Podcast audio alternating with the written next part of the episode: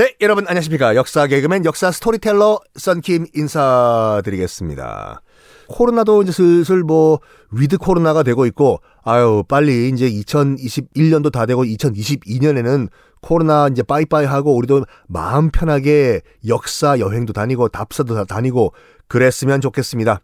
뭐 당장 해외 여행이 풀릴 것 같지는 않고 솔직히 말해가지고 일단 국내 여행이라도 우리가 쉽게 다닐 수가 있으면은 뭐 저번에 말씀드렸던 수원 화성 답사라든지 아니면 뭐 국내도 여러 가지 역사 유적이 있지 않습니까? 뭐 가깝게는 서울 정동에 있는 예전에 러시아 공사관 고종이 아관 파천을 했던 거기도 가보고 뭐 덕수궁 등등 좋지 않습니까? 이렇게 우리가 마음 편하게 답사를 다닐 수 있는 그날이 제발 왔으면 좋겠고 학수고대하겠습니다. 자 지난 시간에 짜르가 허걱했어요. 전남 포템킨에서 반란이 일어나고 전국적으로 파업이 일어나니까 특히 전남 포템킨 최정의 최강의 해군 전함에서 반란이 일어나니까 오야 이거 안 되겠다 야 이거 어?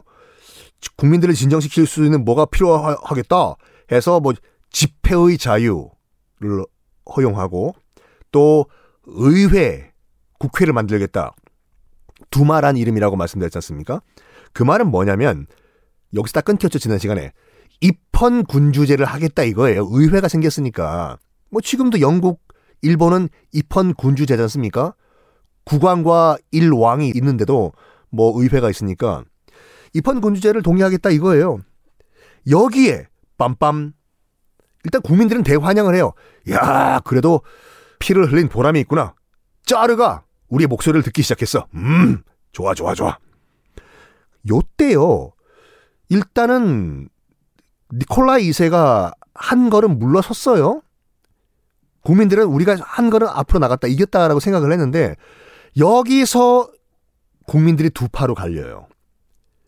첫 번째가 뭐냐면 일부 자본가들과 온건파들은 아유 이 정도면 됐다고 야 짜르도 체면이 있는데 저 정도 물러졌으면 우리도 그냥 좋은 게 좋은 거야 넘어갑시다 이 정도면 아? 어?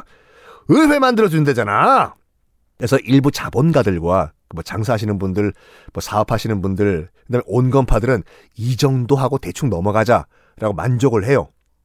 근데 대다수의 노동자 농민들은 뭔 소리야? 지금 여기서 멈추면 안 돼. 어? 여기서 멈추면 다시 똥 원상 복귀가 된단 말이야. 이왕 탄력 붙은 김에 쭉쭉 나가야 된단 말이야. 이런 두 파로 나눠져요.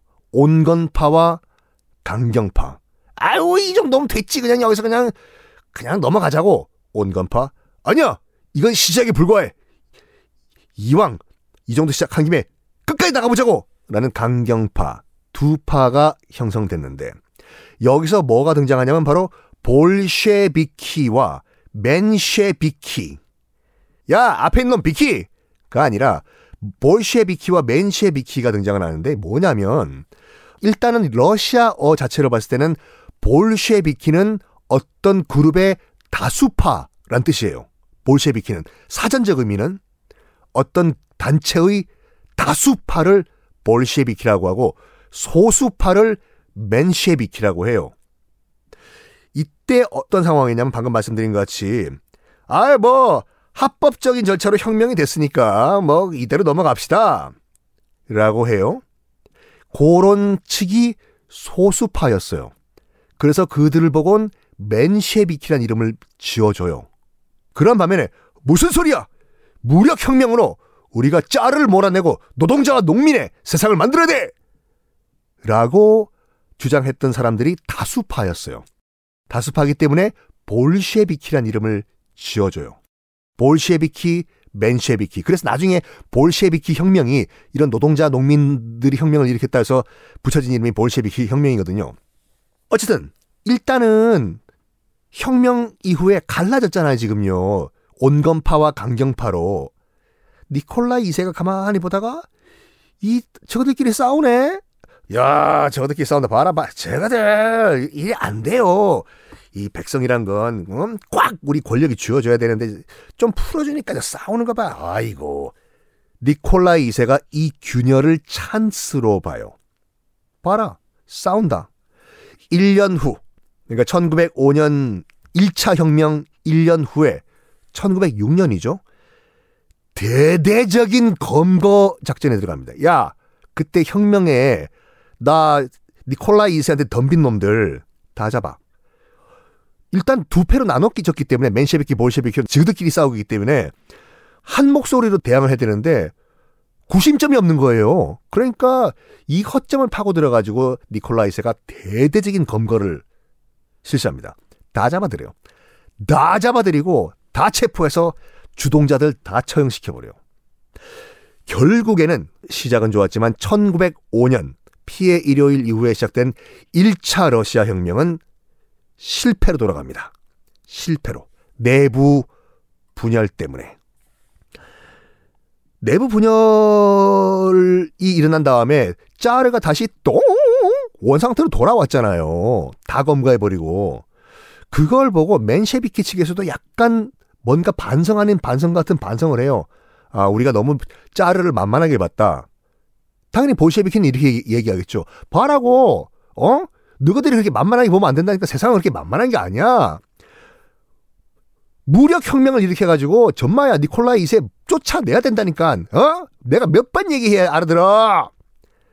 그래가지고 정말로 무력 혁명밖에 없다라는 공감대가 형성돼요. 그래서 맨셰비키 측에서도 점점점 사람들이 모여들어요. 볼셰비키로. 그래서 진짜 사전적인 의미로 뒤집어 엎자 무력 혁명으로 라는 다수파 일명 볼셰비키가 돼 버립니다.